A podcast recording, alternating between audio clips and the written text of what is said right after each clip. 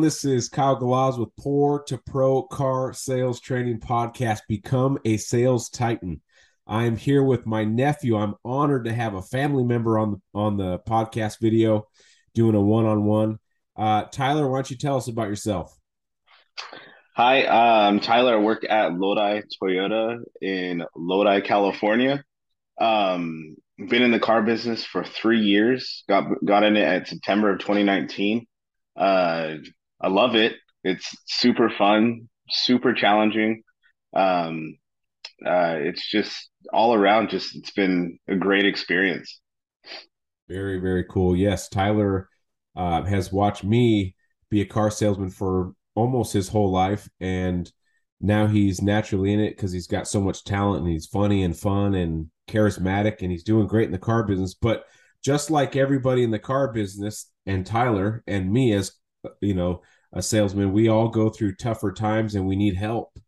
And I'm proud of you for reaching out to the podcast and and wanting to do a one on one because the best the best salespeople are the ones that always learn. I say that a lot in my podcast, but I want to make sure to hit it home with you, Tyler. Is the moment you stop learning, then your career kind of pauses, your skill level pauses. So a lot of people, what they do, they get comfortable with selling 10 cars a month and they feel like, okay, I've made it. I'm gonna things are gonna get better from here. But they stop trying to learn. So they their skill and their minds mindset or whatever you want to call it gets to 10 units a month and then they stop learning and all they do is repeat uh, the the one or two years of experience they got over 30 year career they've never actually gotten better they may have been in the car business 30 years but they only have one or two years of experience so good job for reaching out to me and, and doing this. Yeah. Okay. Thank you for your help. Of course. So uh Lodi Toyota, how many salesmen are at your dealership, do you think? I think like 12. Okay, so 12 salesmen. Is it a mm-hmm. medium size, small size dealership, big? I think we have a like a medium sized lot. You know, we're not as big as like uh, some of the giant auto malls like Roseville or um, you know some of the big guys around here, but I we're definitely not small in my opinion. Okay, good. So you're medium sized. I know in Lodi there's some heavy hitters nearby, big cities, Sacramento, um, yeah. Stockton, Elk Grove. There's some big. So you you're could be smaller than them, but you're not a small dealership by any means. I know that dealership. It's it's a nice dealership. Okay, so let's get let's get into your your four categories. You got great ones. The first one is one of my specialties is building value in the car and you also put in there that you're de- you got to deal with markups. Going to yeah. the, the dealership sets a price that's above msrp and yeah.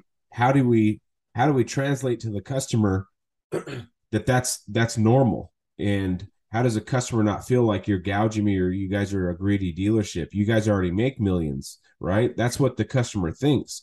And how do you overcome a five thousand dollar markup on something that costs twenty five grand. You're, right? That's a a yeah. large a large uh, markup or whatever your markups are. I've dealt with them in my career too. So let's get into building value in the car. So this is where Tyler, uh, as a salesman, needs to make sure he does the proper needs assessment because have you ever done this in your career, Tyler, where you've done the a killer walk around. I mean, you would have bought it from yourself. Like, wow, I just did the best walk around ever. And the customer's like, okay, well, what else do you got? Yeah. It's happened, right? Yeah, it happens. Yeah, it's like, well, didn't you just watch this work of art? Uh, the Picasso of walk arounds happen. And- I just painted the Mona Lisa. Yeah. Yeah, you painted the Mona Lisa and they go, oh, okay, cool. Well, what's that one? So before you you try to build value in the car, you have to do a proper needs assessment to find out that you're doing the best walk around on even the right car. Okay? Yeah. So before you start building value in the car, you need to look at what you're doing before the, that step. And before that step is asking questions, going through a needs assessment, and finding out which vehicle is the right vehicle for your customer. Because if you don't ask those questions to figure out, okay, okay, this is what he's doing with it, but sometimes he's camping. Oh, he said he's going to pull a small trailer and then you go show them something that that just doesn't fit those those those needs and you do this magnificent walk around it won't matter because it's the wrong vehicle so i've done it in my career you've done it we've all done it to where you've done a beautiful walk around you've done everything right on the vehicle to build value and the customer could care less It's because yeah. the things that you did did not pertain to that customer. It did not hit his hot buttons. It did not do anything for him to visualize that, oh, this, oh my gosh, yeah, this is a great vehicle. This is exactly what I need. So asking questions is is the the the setup to building value because if i ask if i just could do this one-on-one with tyler moreno and i say uh, come on tyler let's do this one-on-one and i just start spouting out stuff that doesn't even pertain to you okay oh you're already good at closes but i go over 30 minutes of closing right but that's not what you needed in this one-on-one okay yeah so what i did before we did the one-on-one i said okay i need three or four categories that you need help with you're my customer right now right? Mm-hmm. So I asked you three or four hot button questions and you gave me what you needed and now I get to customize my my walk around on this podcast episode to Tyler Moreno specifically. So do you see how that would help in with the customer? A hundred percent, yeah. Okay, so before you start getting into value building a car, you have to look at the step right before it. Did I do the step before this correctly? And the step before a walk around is the needs assessment. The step after a walk around is what? Uh, test drive. Exactly. Okay, so you know the steps of the sale. The the the biggest thing I run into cust or into salespeople is I ask, what are the steps of the sales? Or a step of, of the sale and they get caught up after two or three steps like how do you not know the steps of your own business right a meet and greet needs assessment slash build rapport a product presentation, a demo drive, then you come back and work the numbers, then you do an incredible delivery. You've got to know these things, the blueprint of a car sale before you try to even dive into it. So what yeah. hap- so what happens is um, the the salesman's kind of winging it through the process. Oh, I think I found the right car. They start building value, and it's the wrong car. So I know I went a little bit long on the, the setup to v- building value of the car, but it's crucial that you're building value on the right car. Okay. Yeah just like this one on one. I, got to ask. So ask the questions. Okay, so is it the right car? Are you building value value with the right person? So if it's one person coming in, you still want to ask, is this vehicle for you? Okay, because you may have a husband coming to look at a car that his wife's going to be driving. He's just doing some preliminary stuff, and you ask all the questions that pertains to his buying needs but you didn't ask who the vehicle was for. So when you have a, a guy that's by himself, a woman by himself, by herself, or a family, figure out who the vehicle is for so you can tailor make that that value building for that customer, for that person. Because if I have a, a, family looking at a Toyota Sequoia on your lot and I'm the sales guy and I'm going mm-hmm. over horsepower, torque, towing, all this cool stuff, and then I find out it's for the wife halfway through the walk around, what the heck did I just do? Yeah. Okay. So you not only do you have to figure out what they're using the vehicle for, you need to figure out who is using the vehicle and make sure you're customizing your value building to that person and their needs assessment and their and their hot buttons. Okay. So mm-hmm. it, it kind of goes back into did you do enough investigating? Now, when you go to a, a doctor, Tyler, I'm going to ask you this question, or or a, a dentist, and and you go sit down on the on the chair and he's about to work on you how would you feel if he, if he said stuff like oh okay okay you have a cavity on that tooth so and he looks at his his nurse what tool did we use on that what was that again oh okay that drill okay how, how would you feel i'd get up and leave exactly there's no way this guy's working on me on your teeth Are you kidding it's the most yeah. painful thing so or or or you're about to go into surgery and the guy's like, okay, what what's hurting again? Uh, oh yeah, you have a hernia on your stomach. Okay, hernia. That was on page seven. What was that? Oh, okay, yeah, sew it up, fix your abs, right? There's no way in the world that you're going to be okay with that guy doing surgery on you. So mm-hmm. now, now look at Tyler as a salesman, and you have a customer that's about to spend how much is a fully loaded Sequoia? Probably like 70 grand. Okay, $70,000 costs more than a surgery. So if on, if in a surgery that costs 10 grand or a tooth root canal that costs 3 grand and you expect that out of your doctor and dentist, and you have customers about to spend 70 grand with you, it's 10 times more than a root canal or whatever it is. Wouldn't you expect them to want that same level or even more? What, right? Yeah. Should it shouldn't Hear that? Believe it or not, summer is just around the corner. Luckily, Armor All, America's most trusted auto appearance brand, has what your car needs to get that perfect summer shine. Plus, now through May 31st, we'll give you $5 for every 20 you spend on Armor All products. That means car wash pods, protectant, tire shine, you name it. Find out how to get your $5 rebate at armorall.com. Armor All, less work, more clean. Terms apply. to Yeah. be more professional than the dentist and the doctor? Yeah. Yeah, so so that goes into do you know your product? Okay? Because um a sales guy that that can answer any question on on a Sequoia or a Tundra or a Tacoma that can answer any ask me anything. Okay? Not if I don't know it, I'll find out. Okay? Because that's what we're taught. Weren't you taught that? Yeah. Yeah. on what your manager told you when you got hired all right now you never say i don't know tyler. But if you don't know the answer you need to say oh i don't know that but i'll find out. Or you know you give them something no that's not how it works. Well, how it works is bring it on. Try, Yeah. try to stump me. Okay? That's a professional salesman that that can take 70 grand from somebody and they don't even bat an eye. They don't even blink. Because Yeah. they, they met a guy that he, they've never met in the car business ever he's more professional than a doctor he's more professional than a dentist he's he's this tyler is an absolute beast okay so if you want to build value in your car you have to know your product where you're unstoppable okay that makes sense Yeah. A hundred percent. Yeah. can you tell me the horsepower of a toyota sienna No. Not off the top of my head. thank I'll go for, find out. thank you for being honest Uh, twelve. No. Can you tell me the torque of a, a V6 Tacoma? No. Can you tell me the um, the towing capacity of a, a Sequoia with the max trailering? Uh, it's gonna be ten five. Okay, so you got that one right.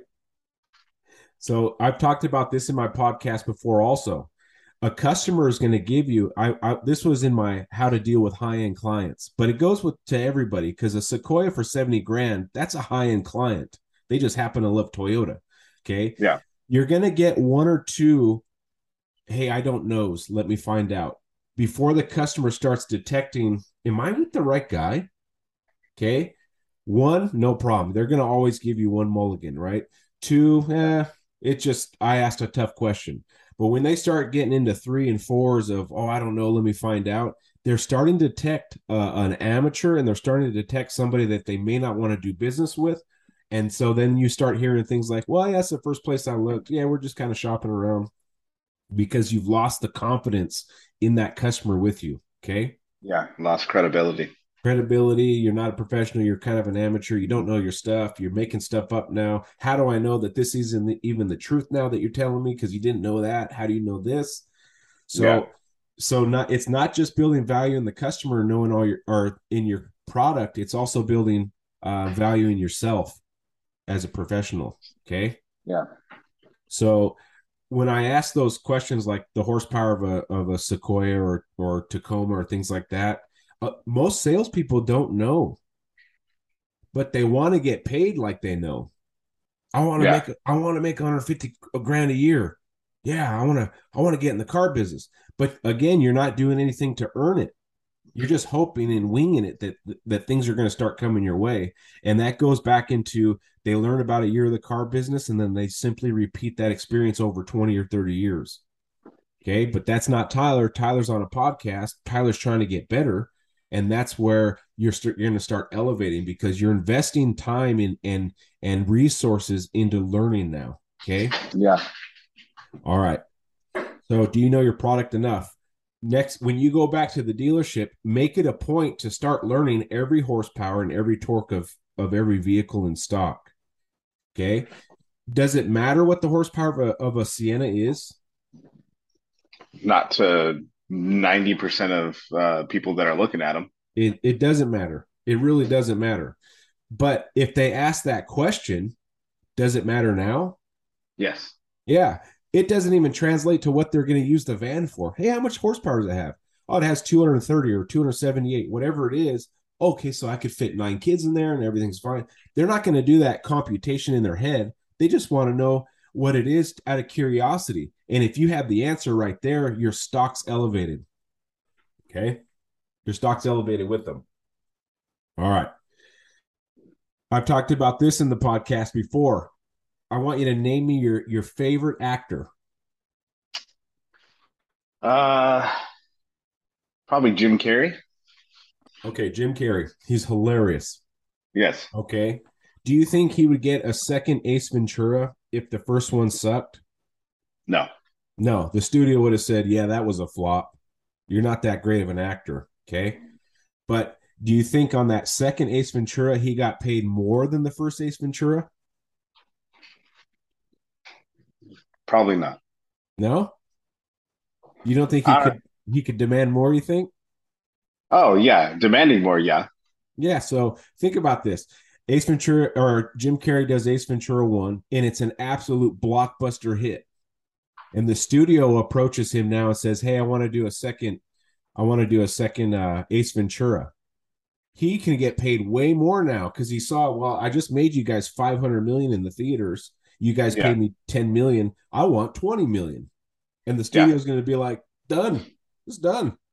Because yeah. the the best actors are the highest paid. Right? You don't you don't start doing movies like Gladiator and these epic movies, Avatar, and then you get paid lower. You do yeah. these epic movies and you get paid more. But it just goes back to the the best actors are the highest paid. What are salesmen? They're actors.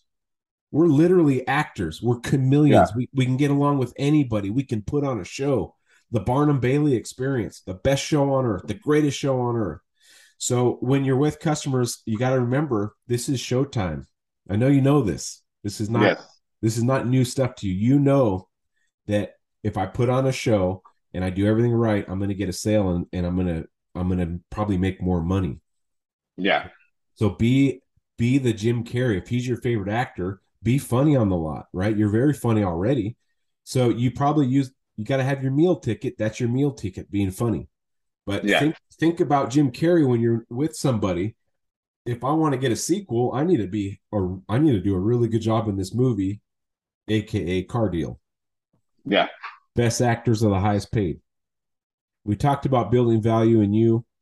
When you're with the customer, Tyler, do you talk about your personal life at all to build value, like outside of the the car sales business? If it if it kind of like is congruent with like you know if it's something in common with them, you know, obviously I'm asking questions to learn about them and to kind of get a background and you know kind of probing of what they're going to be needing in a vehicle. And in the process, I'm you know talking about myself and certain things. If they're animal lovers, I'll start talking about my animals and you know just to find that calming ground and uh, you know essentially build rapport. Good. Yes because we're human beings. Uh, mm-hmm. Customers look at salespeople as just selling robots. Okay. Yeah, exactly. Uh, yeah. That all, all we care about is money, which that is why we're in the car business because we want to make an insane amount of money. But we're also in the car business because we like making people happy and and having their dreams come true and and having a, a kind of that good feeling of man, family came in, they thought they didn't think they could buy a car and I and they left in a brand new 4Runner. Yeah. You get kind of a high off of that. Yeah. And alongside of that, you get a big old fat voucher. Okay. so um you got to build value in you and and what you talked about was great building rapport and if it flows right you don't want to force it hi i'm tyler and i like animals yeah well, yeah we're just looking bye yeah so so building value in yourself, but not bragging. You know, you don't want to talk about the car you drive. It's a sports car, and I got all this kind of that turns people off. I just bought this new Rolex. Yes, me and you could buy a Rolex, but do we own one? No. What the heck's the point of it? Yeah. To, there's no point in it. Not saying Rolex is bad, but if you really want to come across as a car salesman that's trying to help people, you just be humble and you help them and you make sure that they know about your personal life. Okay. Mm-hmm. Now, here's another thing that salesmen struggle with. And this is a big one. It's kind of the final point of building value in the car. Uh, we talked about doing an incredible walk around. Are you building value with the right person? Are you on the right car? Are you asking enough questions? Right? Are you the best actor? The thing that I notice salesmen do is they don't really let the customer interact with the vehicle during a walk around. They they simply are just showing the features and pointing at stuff.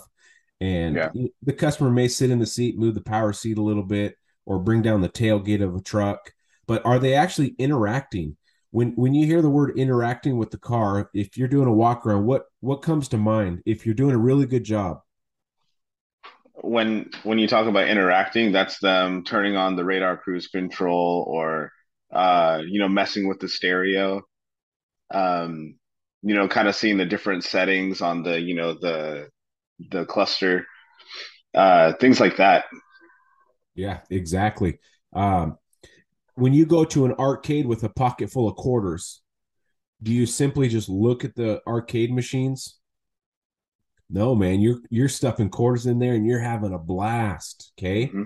That so when you got a customer inside of a car and you want them to have fun, you need to have them push buttons, turn this on. Okay, here's where the wiper is. Go and hit it. Watch them. Look how fast they are. Look at how fast they can go.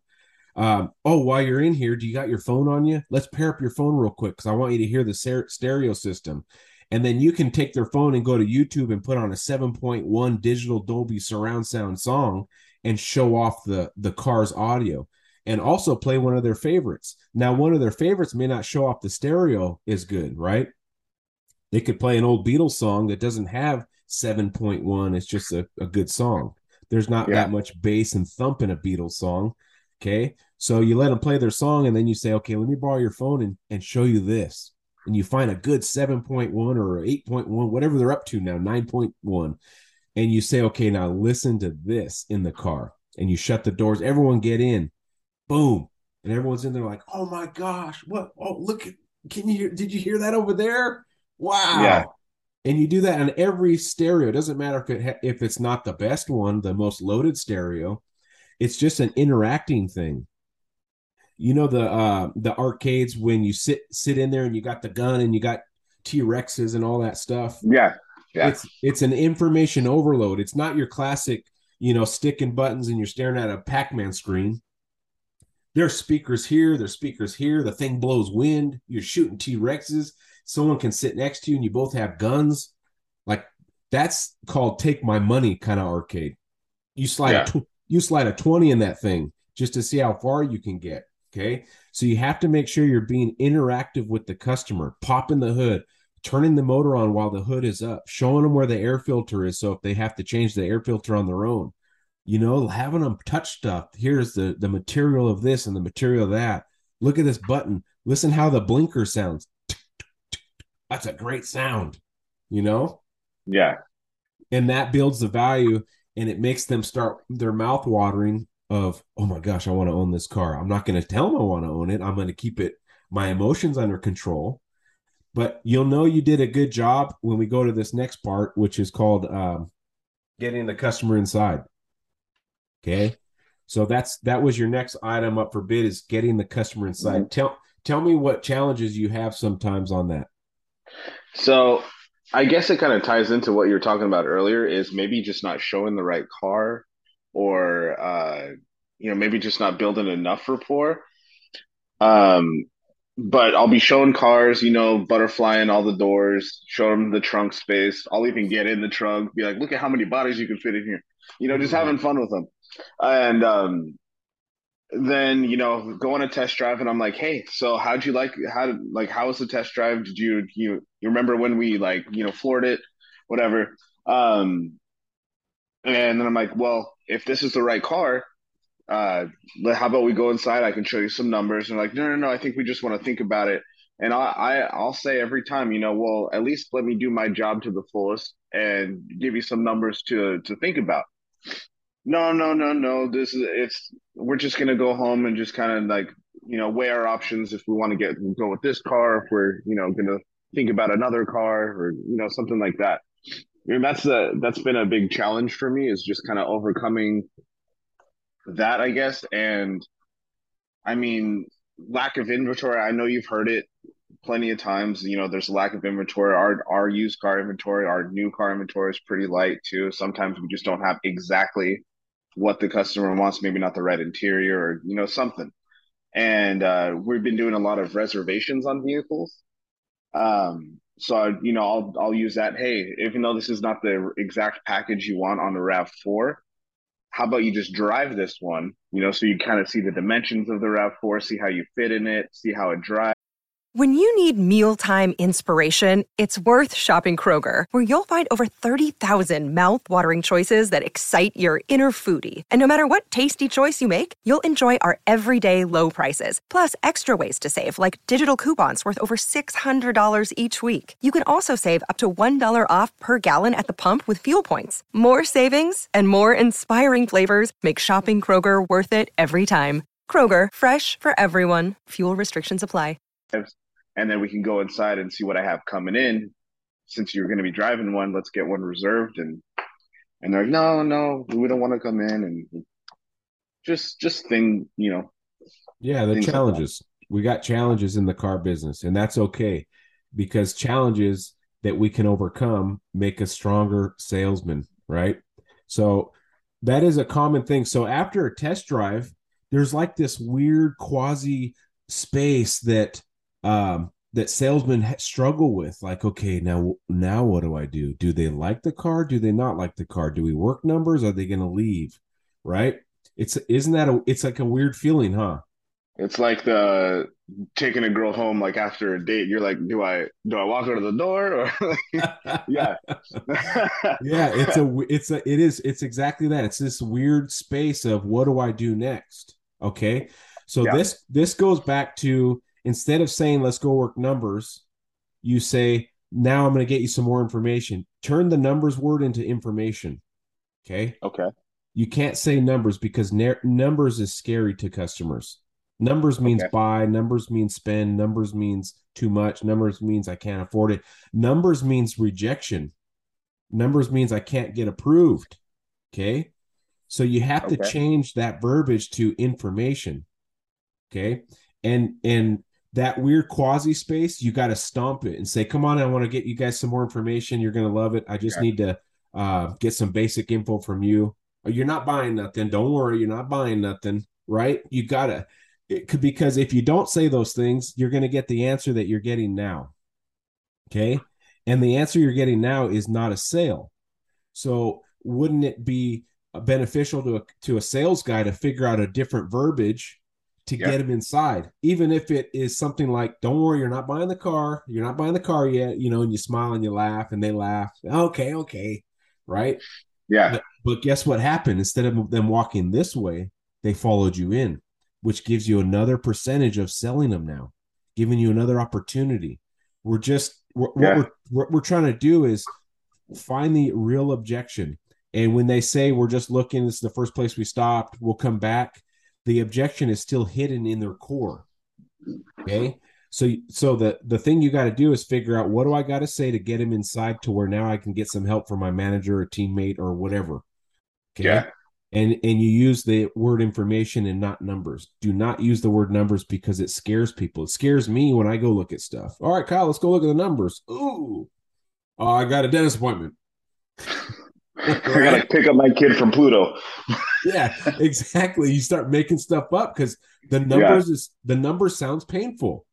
But yeah. if the if the guy said, "All right, Kyle, I'm glad you like that," whatever, I just tried out a couch or a mattress or a washer dryer, and he said, "Now before you guys take off, don't worry, you're not buying nothing. Let me just get you the the rest of the info." Oh, okay.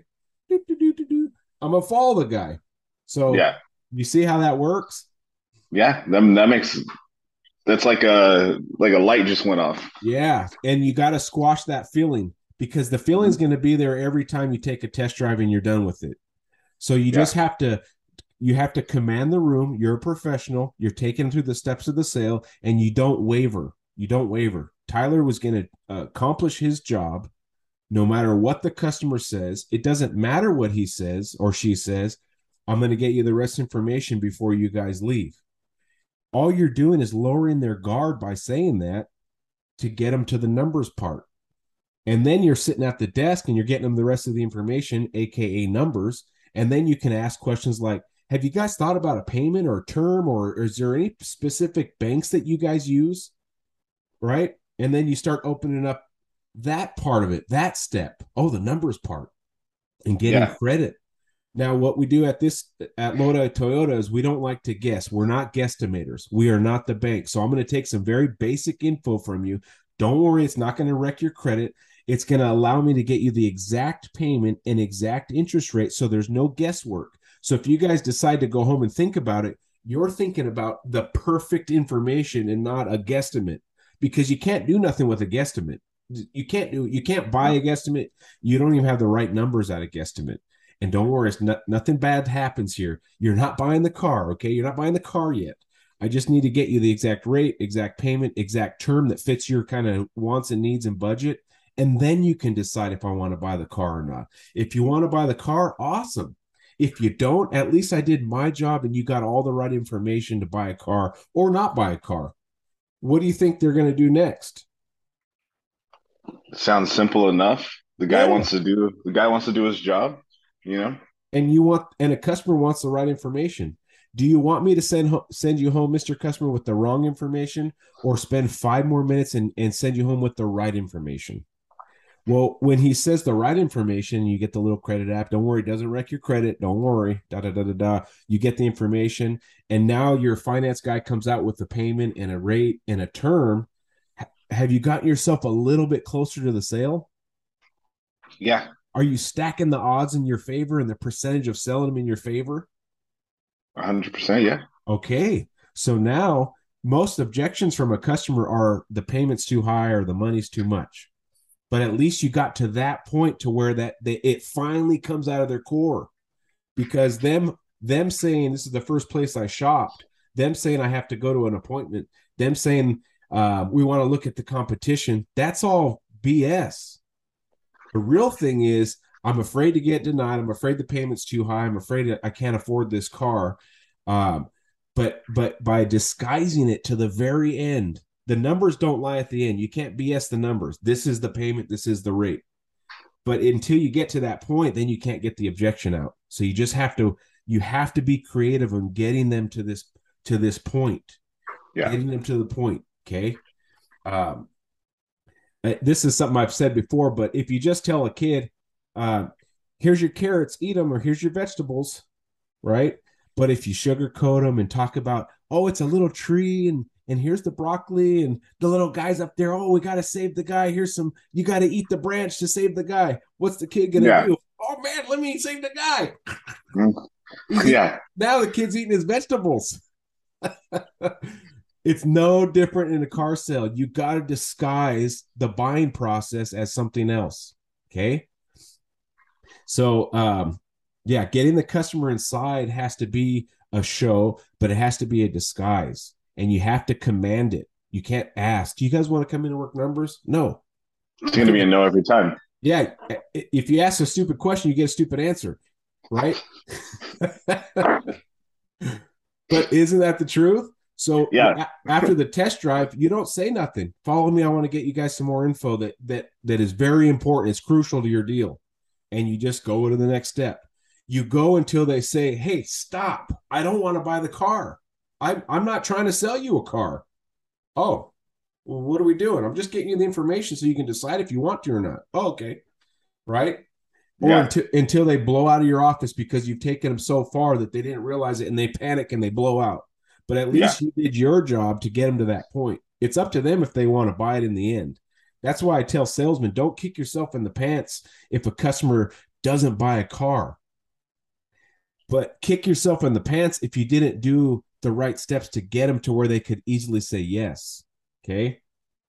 That's when you can kick yourself in the pants. When you did a bad walk around, you don't know your product, you ask silly questions, and and then they they leave, kick yourself in the pants. But if you do everything right, perfect, perfect, perfect, because you're just a dialed salesman, and then they blow out, that's on them, not on me. I don't have It's water off a duck's back. I did my job. Right, boss? You saw that? You saw them blow out when the payment? Okay, I just want you to know. Yeah. Okay? And I and I asked for your help, Mr. Boss, and you helped me too, right? Yep. Uh-huh. Uh-huh. He's not gonna say, I did a bad job closing. Right? He's gonna yeah. say, Hey, we did everything we could, Tyler. It's up to them if they want to buy. Okay, so getting them in, you have to distract it. All right, let's move on. Seeking out customers slash phone skills. So th- I have I have some key information for you on this, Tyler, um, mm-hmm.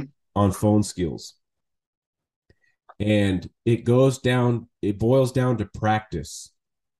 So, would you agree that if a customer walks on your lot and says, "Hey, I want to look at some tundras," you're very good at that? Yeah. You know what to do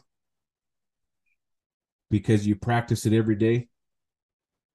Yes. Shaking hands, making people laugh, taking them through the process. It's like you could close your eyes and walk through a car deal with these people as long as they're in front of you. Yes. But when it comes to phones, it's like, okay, what do I do? I'm a little rusty. I'm a little crusty. I'm not that great. It's a it's a practice thing. Yeah. practicing. You're not practicing enough. You're not on the phone enough. So when you do get on the phone and you have to do follow up, you you're kind of bad at it. It was no different for me when I was in sales. If you if a customer walked in the door, I'm selling them a car. It doesn't matter who you are, what your objections are. Kyle Galaz is going to sell them a car unless they can't buy because of some financial reason. Reason you're buying a car. It's because I've had 20 years of practice on the floor, but on the phone, I'm only making a few phone calls a day. I'm not that great on the phone. And so I what my closing ratio on appointments is not that great. It's a practice thing. It's not a phone verbiage thing. I, I watch videos all the all the time online about phone skills. And they're not saying anything special. I watch tons of them. Why are why am I not so good at it? Let me look, let me YouTube some phone skills. It's the same stuff that you already know but they flow like the Mississippi because they practice it all the time. Okay. Yeah. So so for Tyler, you need to get on the phone and mess up a bunch of times and and sound like a fool and and oh that didn't work. Well, let me try this on the next call and you need to practice practice practice practice like crazy because you practice every day on the floor you you you sharpen your guys' skills in the sales department because you're talking about power and oh you see this new feature on the tacoma that just came out you guys are sharpening your skills but you're not doing that on the phone you're not talking about phone calls with your your co-salesman are you no no you but you talk about product so you're really good at walk-ins but you're not that great at, at, at phone calls. So you need to, uh, I'm going to flip my page here. You need to, uh, to practice more on phone skills. Okay, here's something that a uh, manager told me one time, and I and I believe in it. Is you need to stand up when you're talking on the phone, because when you're sitting down, okay. you're relaxed. Okay, you don't have the energy. I have the energy on my podcast right now because I I love helping salespeople get better. So this this tone that you're getting from you right now is called passion. That's what you hear right now, Tyler. So when you make a phone call, you need to have this thing called passion. And it helps to be standing up and walking around like you're the boss. Oh, hey, what's going on, Tyler? How are you? Oh, nice to hear. From, yeah, yeah, yeah, yeah. I talked to you about three months ago on that that Tacoma. Uh huh. That was me, right? Because you got yeah. that kind of like a swagger. But when you're standing up, walking around, your blood's flowing, your heart's pumping, and you just your mind's going. Sometimes salesmen are at their desk. It's comfortable. It's warm. They got their jacket on. They're just like, yeah, I got to make some calls, and they just don't have that passion. Now, some people can sit down and make calls, no problem. You may be that guy, but for me, I needed to stand up and walk around when I got an internet lead and it was time to call. And I walk outside and get on the phone. So try that out. It may or may not work for you, but you can't sound tired on the phone and that you're having to make this call. The manager's making me make this call. Okay. You got to have that energy and passion behind the phone call. What's the point of a phone call? To sell an appointment. Appointment. Okay. So so let's talk about how to get an appointment. You need to have passion in getting the appointment. Okay. And you need to say things like, and I have it here. Um, Here's the no. Just seeing if you're interested in trading in your vehicle. I see you're just in for service. You you interested in trading your vehicle in? No, I love my vehicle. Oh, okay. Well, all right. Well, we have good programs, right? You, you, you salesmen get into that trap of of just seeing if you're interested. I'm just doing some follow up, and it's just sales jargon. It just sounds like a salesman. Okay, I have a very specific thing I tell um, my Alfa Romeo customers that I've sold. Okay, this is what I this is one of the things I use, and it works like 99.9% of the time. Now, these are people I've sold, so a sold customer. Okay. I'm going to use Tori as a as an example because he's one of my my favorite customers of all time. He's bought an Alfa Romeo from me.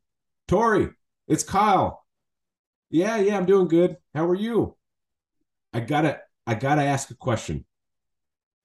Uh, when when can you come in? I want to show you something. Well, what do you mean? This new Alfa Romeo Giulia came in with this new color called uh, Verde Visconti Metallic and it's like this Italian green. It's a crazy color. Uh, I just want to show it to you. Okay. And he came in the next day. He drove out. He lives 38 miles from the dealership.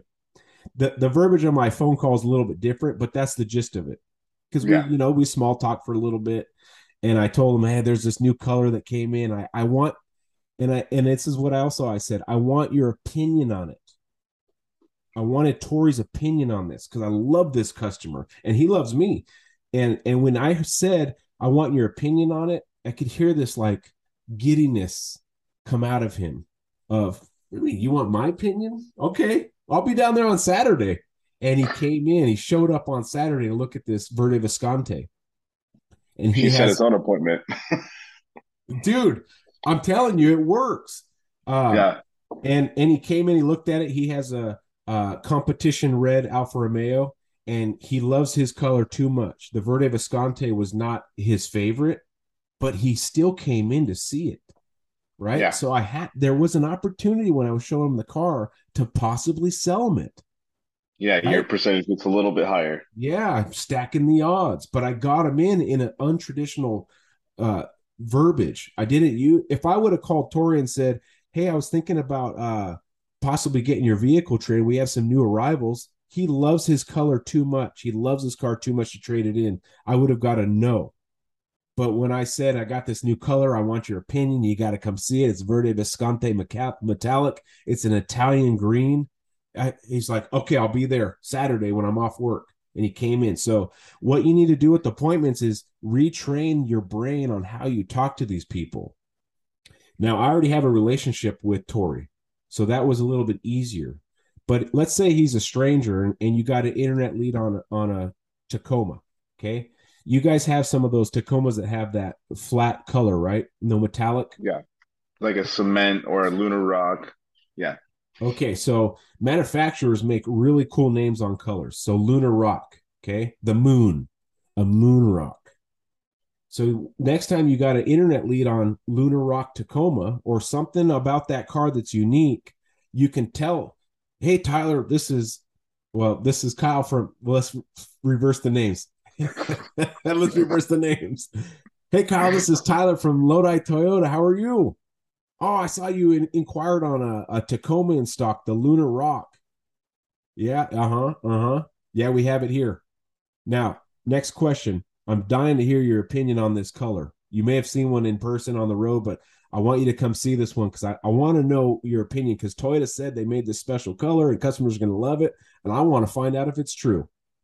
When can you come in and take a look at it? We'll go over all the other stuff. I can show you the truck. You just have to change the verbiage a little bit, Tyler, because now it's kind of like a game. Oh, Toyota said every customer's going to like it. I'll put that to the challenge, right?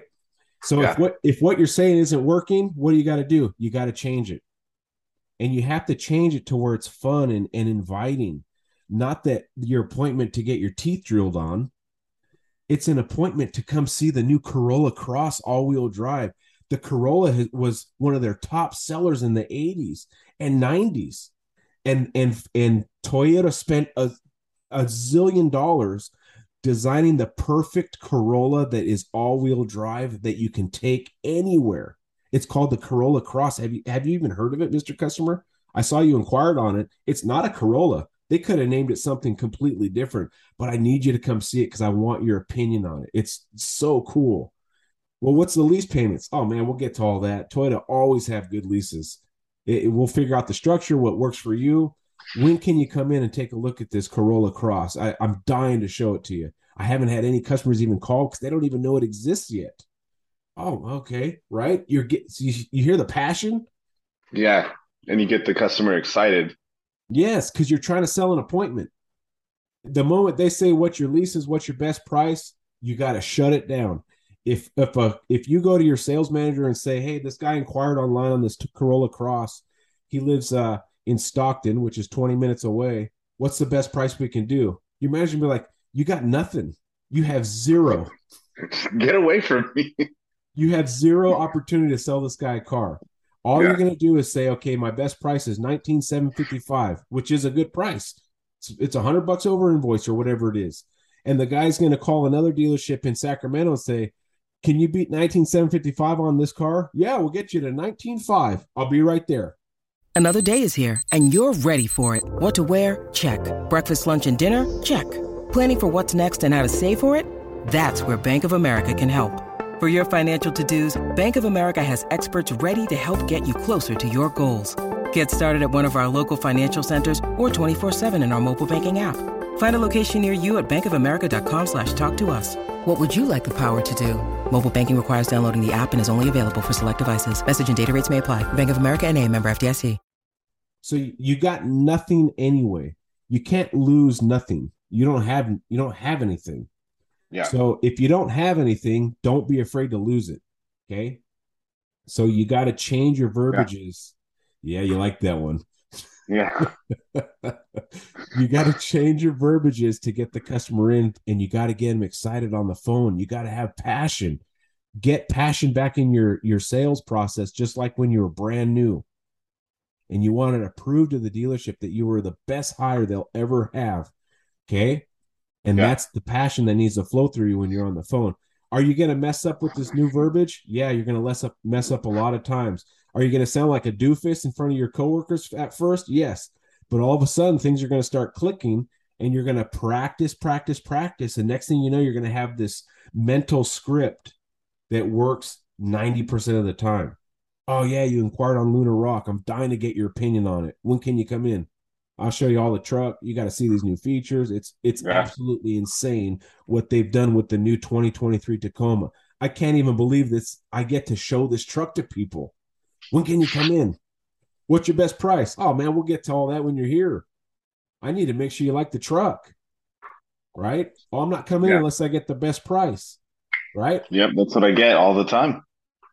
Okay, and then you say here, do you want the you want if you truly want the best price, my manager needs to because he is the guy that makes the best price. And if you're just a a, a phone number over the internet, that's we get that all the time. What's your best price? What's your best price? No one shows up. But if you come in and get to meet him, trust me, he's going to give you a smoking deal. But you got to come in, and you got to yeah. make sure it's the right one. You just have to change the verbiage a little bit. Is it going to work every time? No. Are you going to have guys that never show up? Yeah, it's part of the game, right? You're going to have internet leads that only want the best price. They're they're 200 miles away, and no matter what price you give them, it's it's never good enough. Oh, I'll get one five grand cheaper. No, you can't. But nice try, right? Oh, let oh, me know where you buy it because I'll go buy it like a couple of them myself. Yeah, I mean, it's he's comparing a basic uh S model or SE model Tacoma, whatever the basic is, SR. I mean, SR, yeah. And and he inquired on an SR5 premium on your lot. Well, of course, it's five grand cheaper. So when I had customers do that to different me, car. Yeah. Yep, I would say, "Wow, is that really true?" Yep, uh huh. It's five grand cheaper. Do me a favor because if it truly is, I'll get you that deal somehow, some way. Send me the VIN number and the location of it. Okay. He sends you the VIN you run it, it's an SR, and then you call him back and say, Hey, I, I can match some prices, but that's not the right truck. You said you were comparing trucks and the art, the which is the right truck? Was it the SR or are you looking at the SR five premium that I have? Because there's a big difference in features. And then you kind of put it back on them trying to pull a fast one. there's not an ex- Tyler. There's not an exact formula for internet lead phone calls and and yeah and phone scripts, but the the thing that that, that works is passion and talking about the vehicle and and wanting to show them the vehicle.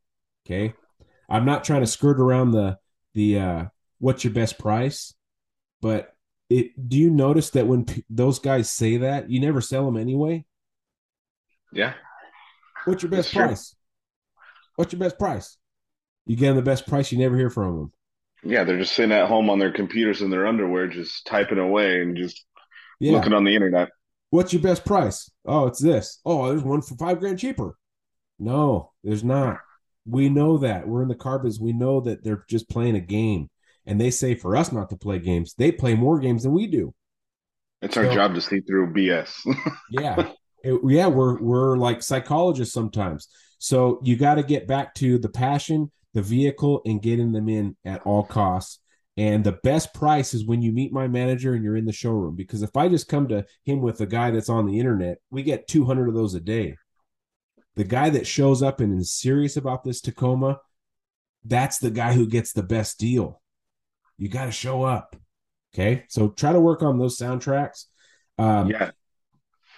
Uh, uh, and also, uh, I got a couple notes here. It's a numbers game.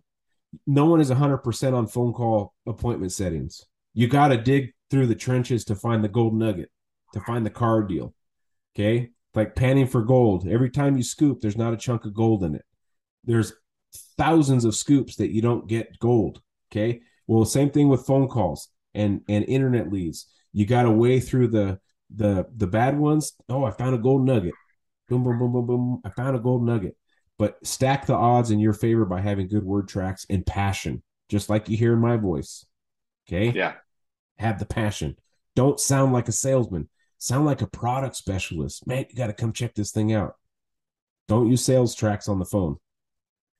Now, if it's a guy that says, "Hey, can you beat this price?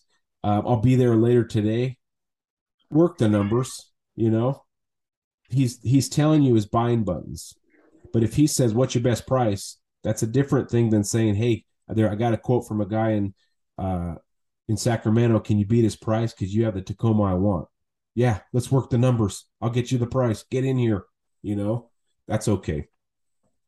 Okay. here's uh, a little thing that even my daughter London was talking about. We are talking about how cars are an extension of people, right? And how cars can upgrade people. So for me, when I buy a car, I like kind of a crazy color car. You know, you have that blue Subaru. It's kind yeah. of an, it, that Subaru is an extension of of Tyler. A blue Subaru Crosstrek with cool ads and a roof rack and all that, an adventure vehicle. Well, yeah. Tyler Tyler's an adventure person. So when you're talking to customers, also remember that when they say I'm in, interested interested in this Tacoma, I saw it online. That's a moment to say, "Oh man, you love adventure vehicles. What do you, do you go camping? Things like that. You know, you can start that over the phone. Oh, I'd love to meet you. When can you come in? So remember, when people inquire about cars, that car is telling you a little bit about that person. I need a Sienna with all-wheel drive. Oh, you got a family that you guys go up to the snow or something? You know, so look at that vehicle. There's and dissect the vehicle before you call the customer and figure out what they use that vehicle for. You can do that over the phone. Okay, uh, you're the connection for these people that that call online. You, there's there's a so when they go to the manufacturer's website, they go to toyota.com. They can only get so much information. Yeah. It's kind, of, it's kind of boring. Most manufacturer websites are boring. It doesn't play yeah. music all by itself. It doesn't have action videos like a GoPro website. You go to Ford.com, you go to Toyota.com, you go to any, they're kind of boring websites. Yeah. So when, when they call you, you're the connection to excitement. Okay. That goes back to kind of passion, but you're, they're using you as a, as a tool to get to that vehicle. Be a fun tool. Here's them Here's the boring website. Here's the Tacoma you got on your lot. And here's Tyler, the fun part. So be fun with them. Have fun. This is not the most serious job. That's why we got to this, got in the job so we can have fun and make money. Okay. Mm-hmm. All right. You got any questions on the phone or challenges that you have that I could? Um, I mean, people, we kind of, we, you kind of touched up on it when people are like, what's your best price? Uh, oh, do you guys have markups? Um, and then people just inquiring about like hybrids and stuff that we don't have in stock, but you know, we have them coming in and stuff. Mm-hmm. But we, we, you know, you kind of touched up on a lot of that. Yeah. The stuff that you don't have, that's not your fault, right? Low inventory is not the sales guy's fault. We're just dealing with it now. Okay. Yeah. So you have to make sure customers know that I'm in the same boat you are. We're waiting for vehicles. Uh, it's hard to make sales when we don't got them. You know, yeah, we're, we're human beings. We're just trying to survive, just like everyone else in the world. We just happen to get to look good and have fun at work. But, but, um, I, I did we talk? We didn't talk about markups. So let's talk about markups real quick because that's important right now with the way the economy is a lot of dealerships yeah. are marking up vehicles. So when a customer sees the markup, an addendum on the side that says dealer markup or market value markup of 5000 bucks, what do you say right now, Tyler?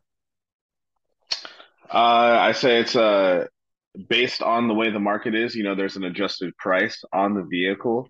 Um, and I kind of, you know, a lot of people they know that you know, used car selling used cars, people dealerships are giving more for used cars.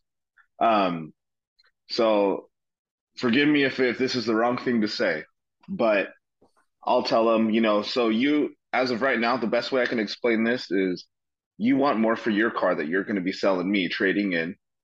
And if we're sell, buying all the money for your car and we're selling this thing still at MSRP or invoice, we're we're constantly losing money in order to to sell vehicles. And with business, the way business works, you know, we're gonna have to shut the lights off. You know, we're gonna have to let people go because the we can't we we're not being fed. Right. Um, and I know that kind of, I guess that hearing myself say that, I guess it kind of puts the problem on on the customer. It's like, well, that, that's not my that's not my problem. Um, but I tell them, you know, we have the markup on there because you want more for your car. We want a little bit more for our car. So now we can even out the playing field.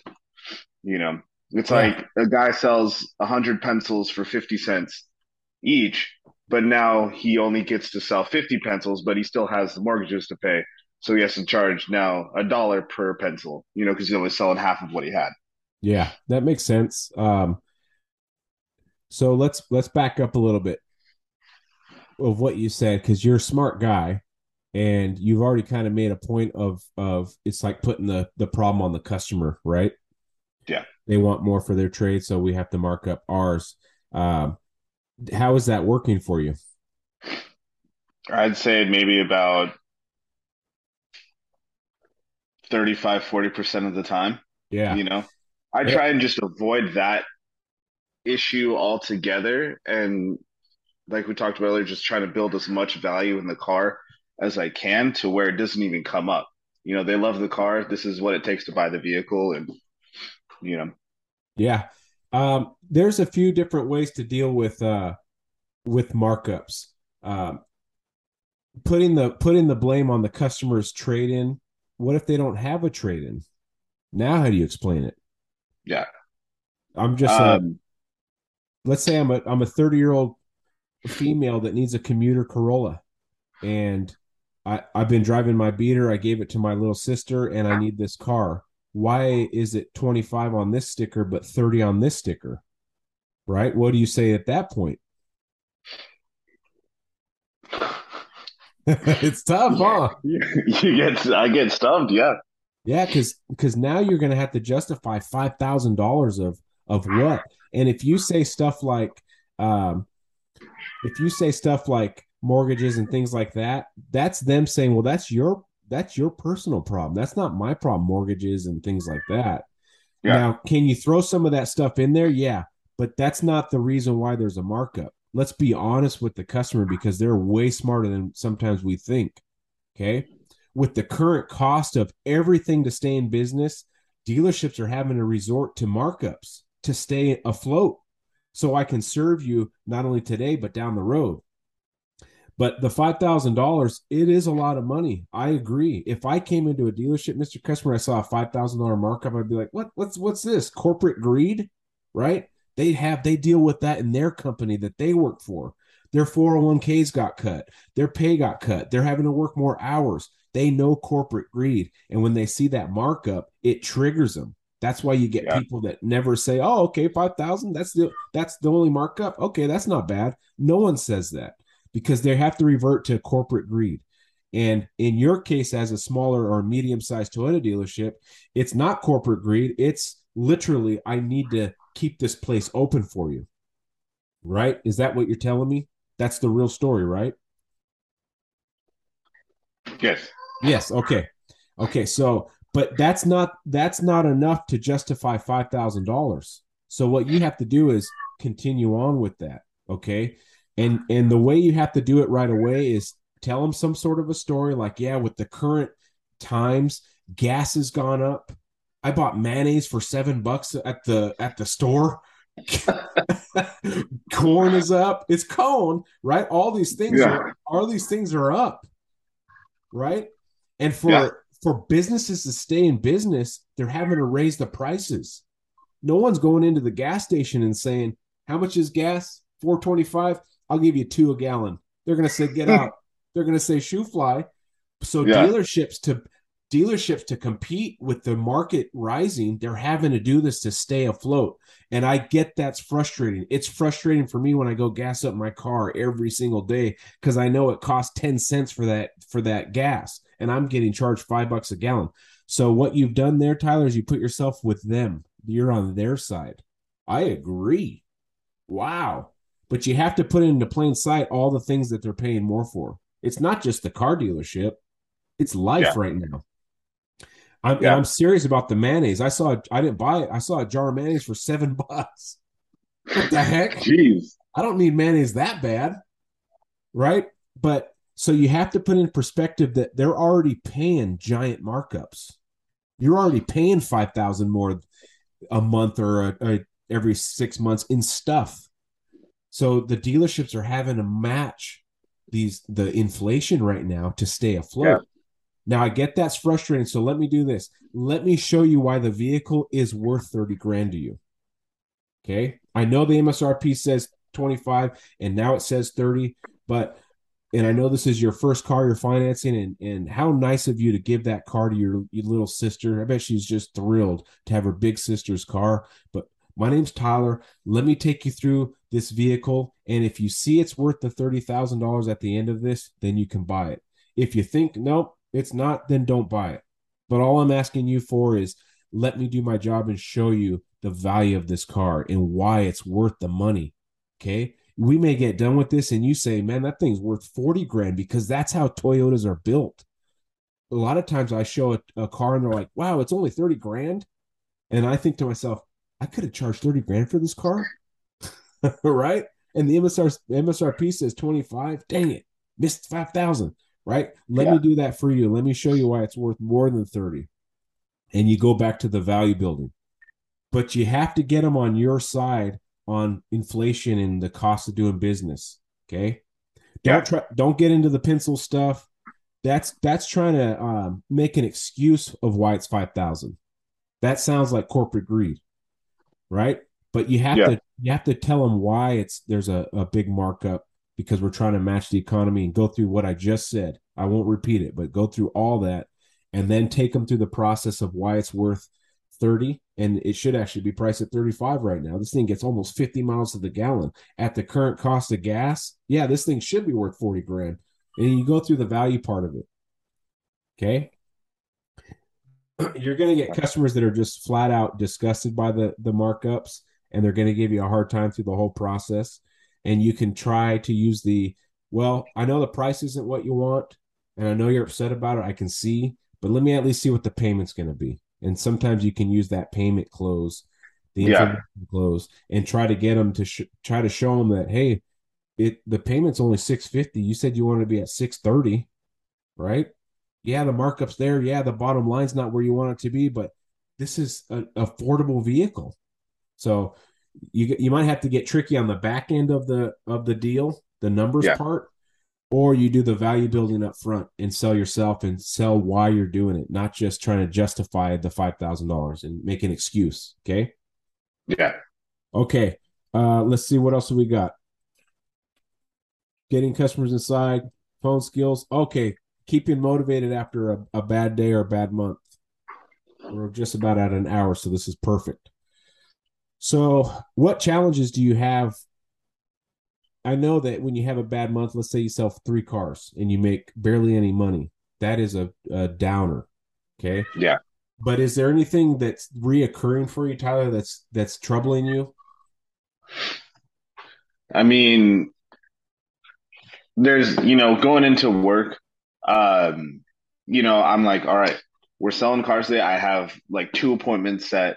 You know, I'm ready to rock and roll. I'm gonna get in between those appointments. You know, I'm gonna get a, a second up, turn it, and work my other appointment. You know, just and just you go into work every step of the day just does not go right and you're working you're, you're working your butt off and you're at the end of the day end of your shift you're just like like what the heck did i just do all day you know go home empty handed and then you know that's one day but that happens 16 times in the month or you know 20 times in the month.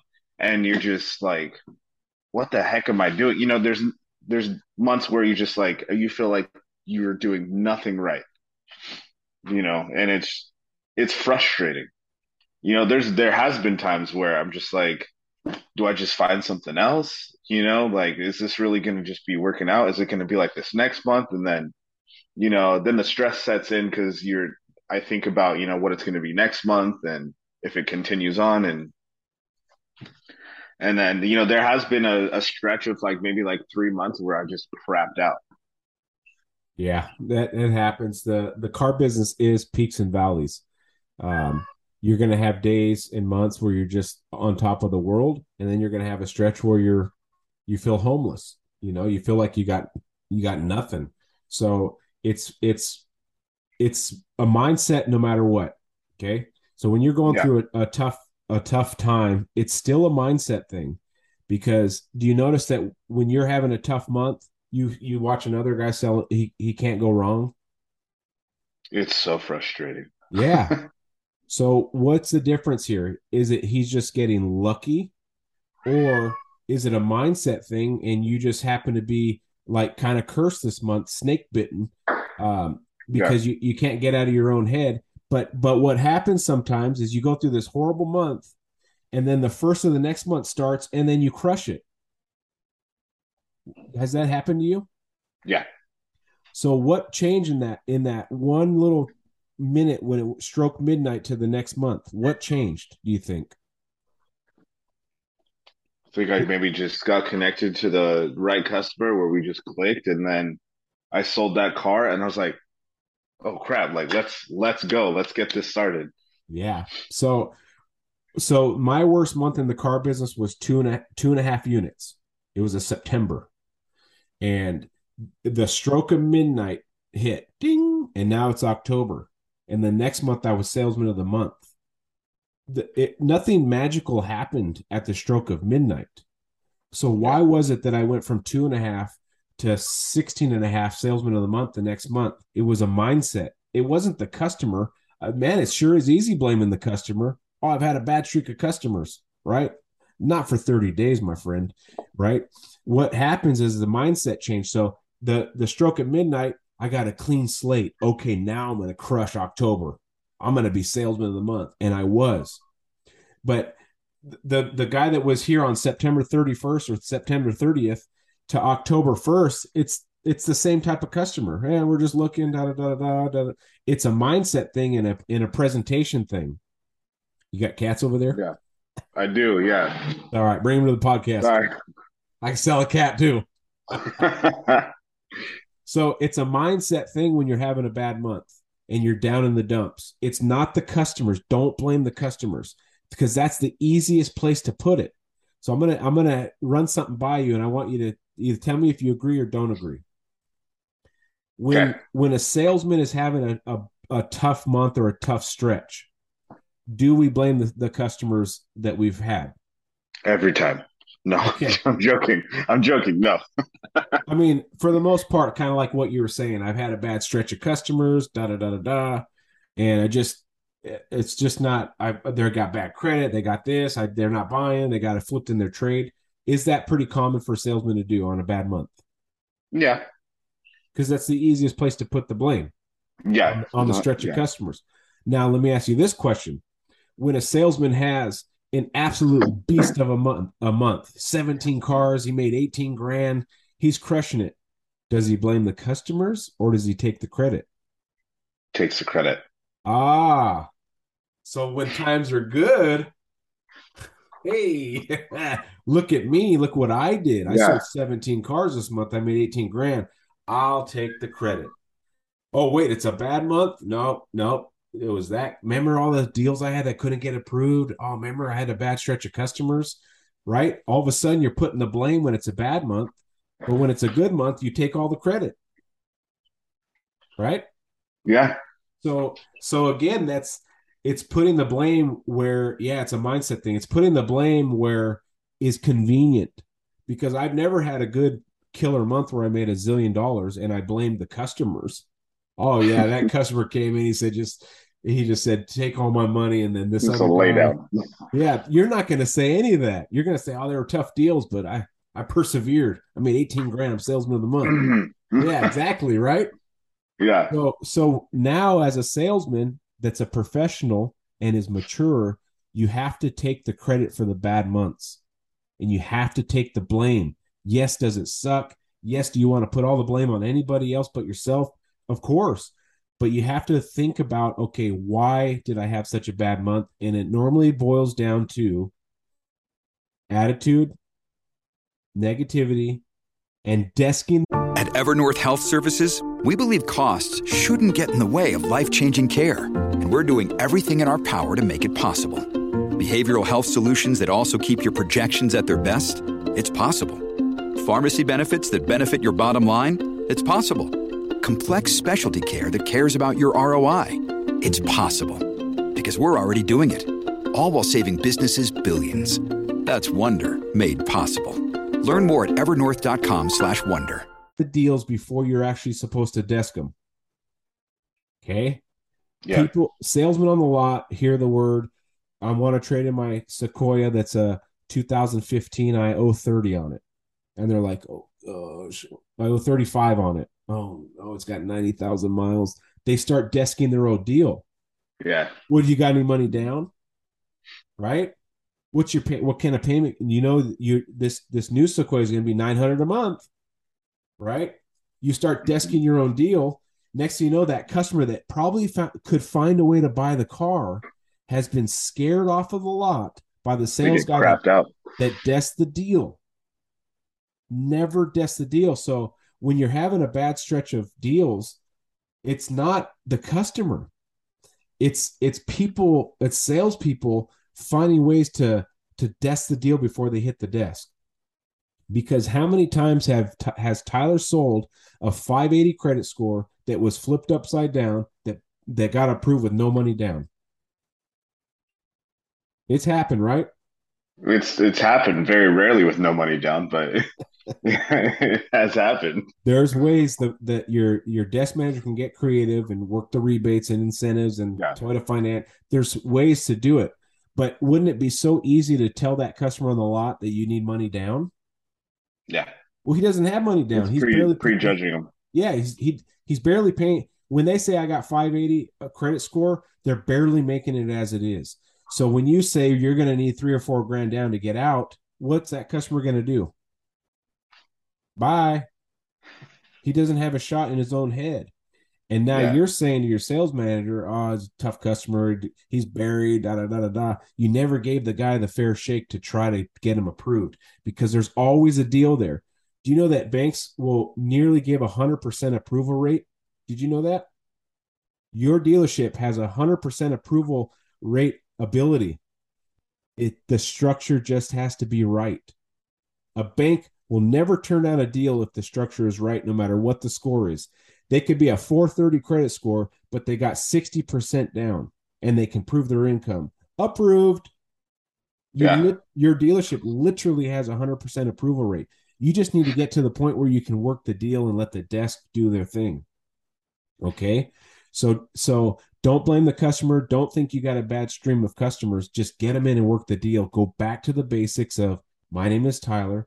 I love my job. I love Toyota products. I'm going to do everything in my power to get you approved and get you a payment that fits your family's budget. And if I can't, then don't buy the car. But at least yeah. you'll get to see what it takes to, to get there. Okay. So when you're having a tough month, you got to blame yourself. It's you can't blame anybody else. You got to take credit for the good and the bad. Mm-hmm. And you need to go back to the basics and do not desk a deal on the lot. Don't worry about it. Yes, you want to you want to gather information to make sure you're showing them the right vehicle. And yeah, I need to be at a 230 payment.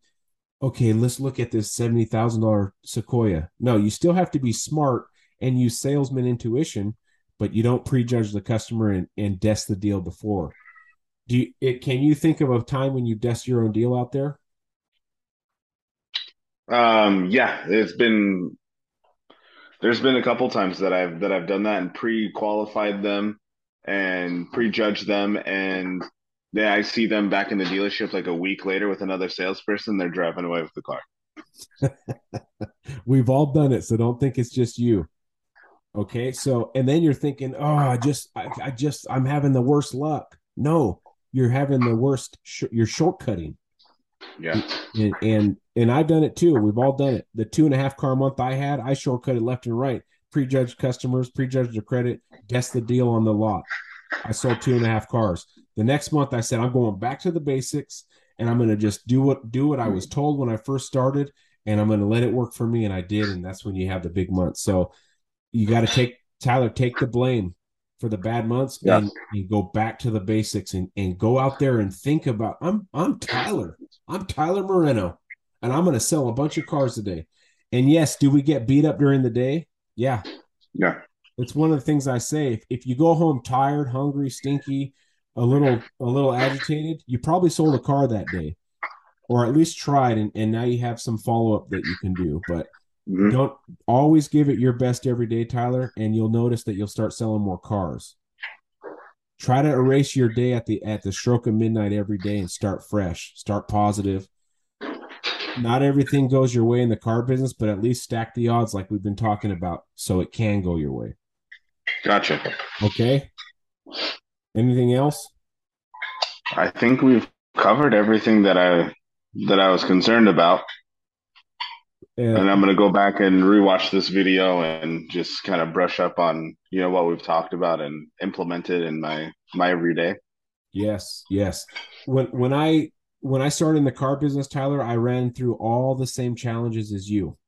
Mm-hmm. So anything that you will see in the future, I have seen already, and I've been able to deal with. And then I got to be a sales manager, and now I get to do this podcast and be a sales manager.